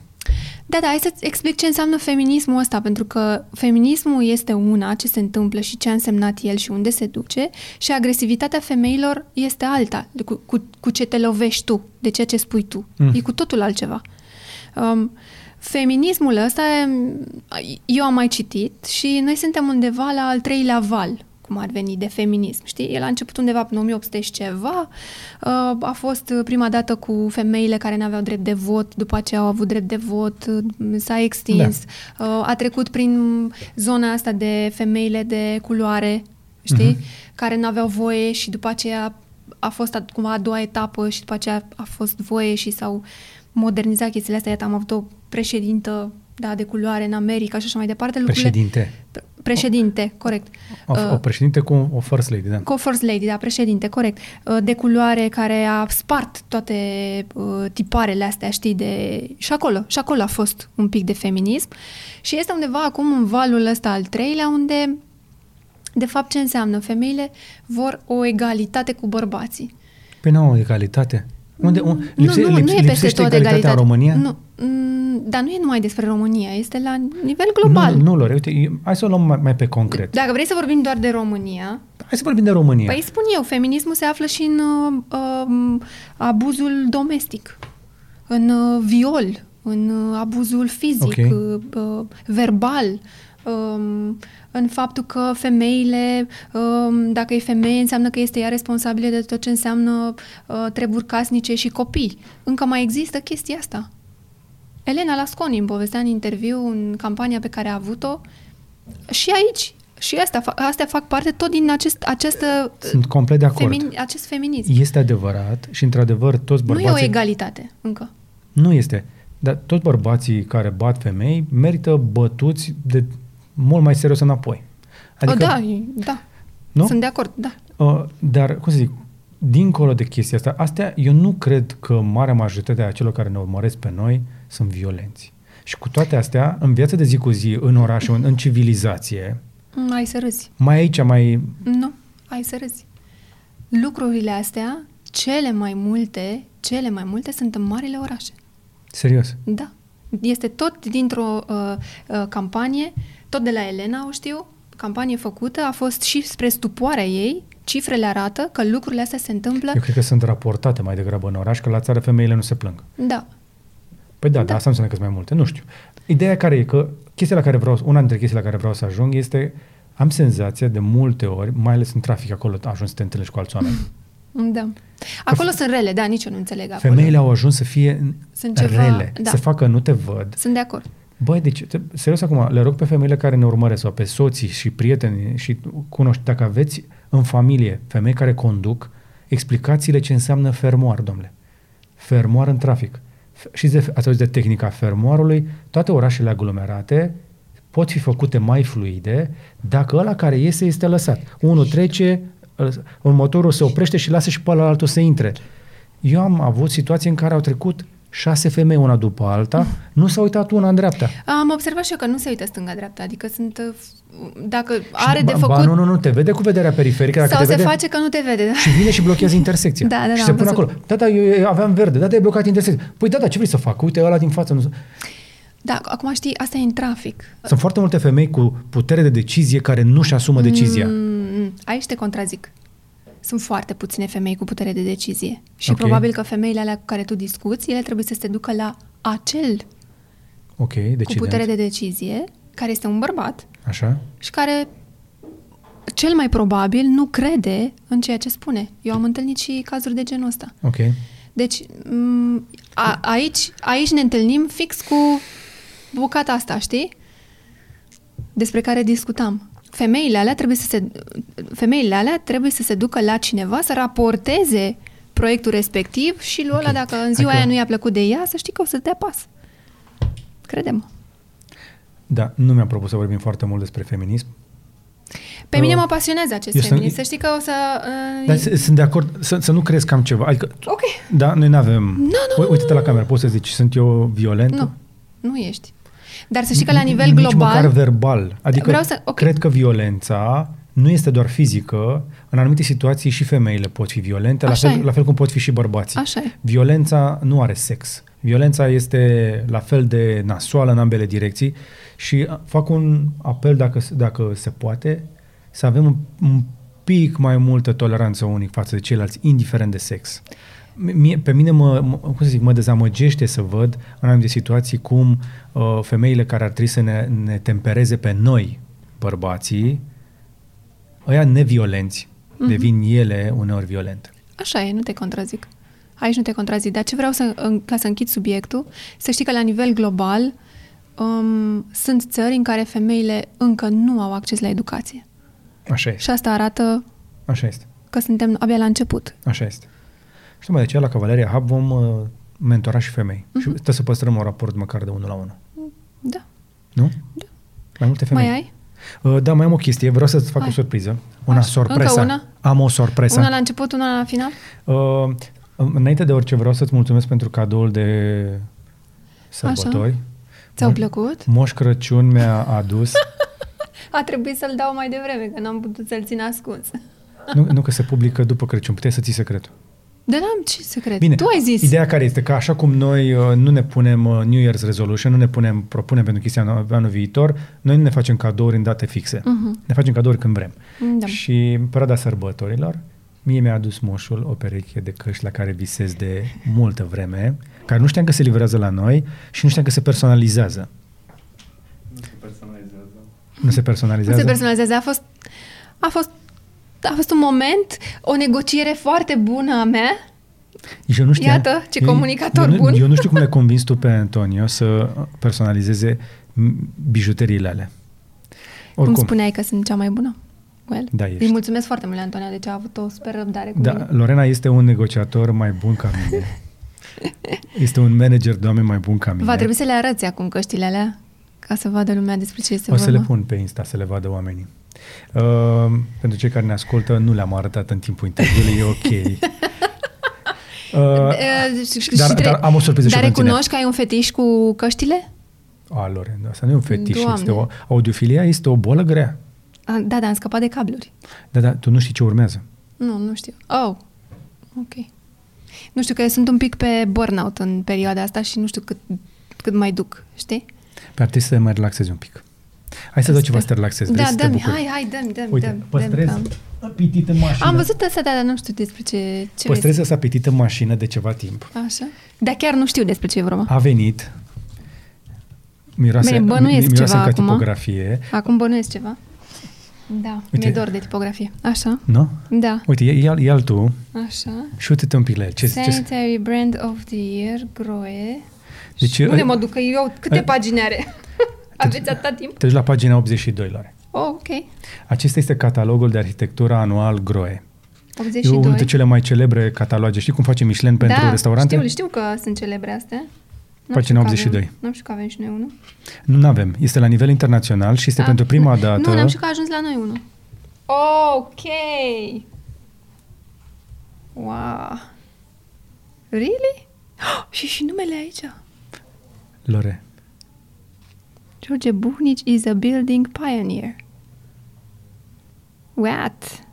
After viewing hundreds. Ok. Și uite interiorul, Oh! interiorul tău. Oh! Interiorul meu, da, da, da. Oh my God. Deci căsuța Wow. noastră, Lore, a apărut, e prima dată când un proiect din România și Groe uh, finan- uh, finanțează, practic furnizează materiale pentru uh, sute de proiecte, mii de proiecte în fiecare an în România. Mamă, și ne-a dat patru pagini. Tu știi ce însemna asta? Patru pagini într-o revistă? este pentru prima dată când din România pleacă un proiect în catalogul ăsta, Ăsta este primul proiect din România? care apare în catalogul Groie. Catalogul de arhitectură nu e un catalog de produse. Vezi Ok. că nu apar produsele lor, Da. sunt doar proiecte de arhitectură din toată lumea. Și suntem vecini de, de catalog, ca să zic așa, cu proiecte foarte tari de afară. O să mă uit, îți dai seama. Hai să le arăt un pic aici. Deci eu, eu, eu, eu când l-am văzut, mi-am pierdut, m-am emoționat tot când mi l-a arătat Uite. Alex. Uh, le mulțumim celor de la Groie pentru susținere, dar mai ales pentru Wow. că uh, au, uh, au făcut uh, diplomație pentru noi uh, la, la, Da, la e Groie. foarte greu să ajungi aici. Foarte greu. Și echipa din România chiar s-a străduit foarte mult. Să, uh, Uite, uite. da, se vede? Uh, s-a străduit foarte mult să, să aducă proiectul nostru în acest catalog. Ce casă frumoasă avem. Stai un pic. Ari, hai încoa. Ia uite. Hai încoa. Uite, căsuța noastră este în catalog, tati. Ia încoa, hai sus. Uite ce căsuță avem aici. Uite tu. Așa. Incredibil. Îți place? O vezi? E și monkey pe acolo? Nu, e monkey aici. Dar noi nu avem alt. Ba da, le avem, dar nu sunt puse, nu le-am aranjat noi așa. Atunci au fost aranjate așa pentru poze, Uite, știi? vezi? O căsuță de câmp, undeva la țară, în România. Ia uite, Îți place la Wow. noi? Îți place căsuța noastră? Yes. superb. It's amazing. Incredibil. Zi tare, zi tare să te audă oamenii. Yes. Yes. Yes? Yes. Ariuța are un pic de febră ca a răcit, dar noi suntem bine toți. Ari, tu vrei să ne întrebi ceva? Yes. Ce vrei să ne întrebi? Întreabă, întreabă tare, dar în română. Hai, What did you... în Ui. română. Voi ce ați făcut până acum? De o oră jumate vorbim, Lore. Vorbim. Ari, Ari, Lore. Le mai încurc. Vorbim, am putea să vorbim mult și bine. Tu ce ai făcut în ultima oră și jumătate? M-am plictisit. Cum a fost anul ăsta pentru tine? Ți-a plăcut anul ăsta? Așa, așa, așa. Așa și așa. Dar zici tu să se audă pe microfon că asta este interviu audio. Îți place matematica? Sau pianul? Ce te, dacă ai fi să alegi între matematică și pian, ce alegi? Nu știu. Calculele alea pe care le-am făcut noi îți plac? Trebuie să alegi ceva. Dacă trebuie să alegi ceva, ce alegi? Se descarcă bateriile. Dacă vrei, vrei să ne spui ceva? Nu. Bine. Ok. Lasă, ne spui data Ari, viitoare. îți mulțumim că ai venit. Ok. Uh, nu ne-a rămas nimic important pe listă din ce mi-am propus să, stăm de, să vorbim. Mhm. Uh, una peste alta cred că a fost uh, cel mai tare an de până acum. Ok. Urmează unul și mai tare. Urmează unul și mai tare. Singura chestie care mă stresează e schimbarea climatică. În rest, suntem foarte bine. Serios. Uh, În afară de schimbarea climatică, totul ne merge foarte bine. Da, da, e exact ce vorbeam la început, știi? Consumați mai puțin. Da. Nu? Da. Și cam atât. Sperăm că ți-a fost de folos, ți-a plăcut și dacă ai stat cu noi până acum, la sfârșitul acestui podcast, trebuie să spun că vestimentația prezentatorului A fost asigurată. Asta este uh, una, una, una dintre negocierile Lorenei uh, de Camicisima, care, apropo, face niște ca- uh, cămăși foarte faine, care pot fi personalizate. Se găsesc, dacă am reținut corect, în Park Lake, uh, Mega Mall și Plața. Uh-huh. Și online. Dar știi de ce uh, i-am ales pe ei? De ce? Că mășile lor se calcă incredibil de ușor. Ia uzi. Și da, mie îmi plac cămășile, doar nu-mi place să le calc. Uh, știi ce? Ar trebui să găsești acum un... Dad is lazy. That is not lazy. Yes, he's very lazy. No, he's not lazy. Așa? Așa. Și uh, dacă vrei să asculti toate podcasturile mele, uh, apropo, încă o dată, dacă nu ai reținut de la început cele mai urmărite podcasturi din România, Am reținut, să da, ai știi. reținut, ok. A, și ale mele sunt podcasturi, dar e ok. P- O puteți urmări și pe Lorena, da? Dar pe ale mele le puteți auzi pe Spotify, pe Apple Podcast, pe Google Podcast, pe TuneIn sau pe Deezer, pe Pocket Cast sau pe canalul, pe uh, blogul meu buhnici.ro. Pe Lorena la fel o găsiți cu interviurile ei, uh, altfel foarte faine, cu tot felul de oameni interesanți și știu că a fost un an foarte bun și la tine, Uh-huh. pe interviuri. Mult mai bun. Iar de anul ăsta Lorena este pe lorena.ro. Așa este. Am zis bine? Și, da, și să știi că uh, nu-ți ascund că anul următor aș vrea să fac uh, un uh, documentar foarte scurt. Ok. Ok. Um, și mai era ceva ce v-am zis. Ah, dacă ești foarte tare pe Insta. E foarte activă pe Instagram, uh, mult mai activă ca mine și apreciez chestia asta. Lorna chiar postează zilnic. Uh-huh. Eu nu. Probabil că... You don't. I don't. But I will. I should. Mulțumesc de invitație. Lorena, îți mulțumesc încă o dată că ai venit. Cu mult Vă mulțumesc și vouă că ne-ați urmărit și la mulți ani, La mulți ani. Să fiți sănătoși. sărbători fericite, aveți grijă unii de alții, fiți răbdători, iubiți-vă mult și iubiți femeile. Nu? Și până data viitoare să vă fie numai bine.